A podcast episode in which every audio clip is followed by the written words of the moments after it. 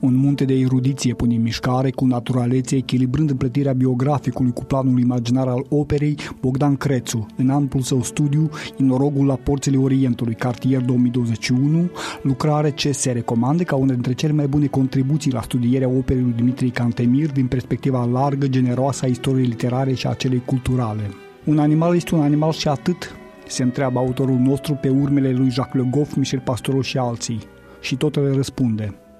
pentru cine știe să privească, el este un ghid care departă prin toată istoria, scoțând la lumină mentalități, credințe, procedee artistice cu substrat politic, ideologii, implicații psihologice, limbaje simbolice și atâtea alte aspecte ale unei realități care este mult, mult mai bogat decât o credem, în general pornind de la această sumă de reprezentații colective,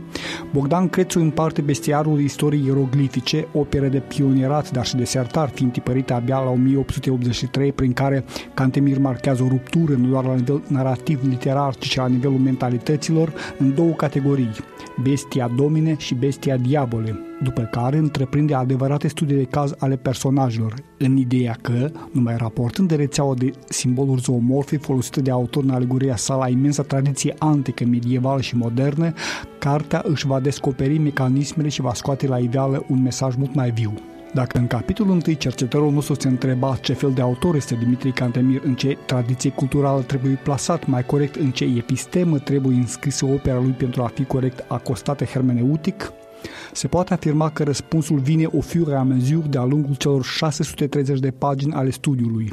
la care se adaugă alte 30 de bibliografie și indice de nume, iar odată pus pe masă, trage greu la cântar. Cât despre istoria ieroglifică propriu-zisă, aș compara-o, dat fiind lucrătura un cuvânt ce conferă unicitatea, cu Biserica Trei Ierarhi, unde odihnesc rămășițele marului nostru înaintaș, pe care ieșeanul prin adopție Bogdan Crețu tocmai a pus-o magistrală în lumină. Pentru Radio Europa Liberă, Emilian Galai cu Păun.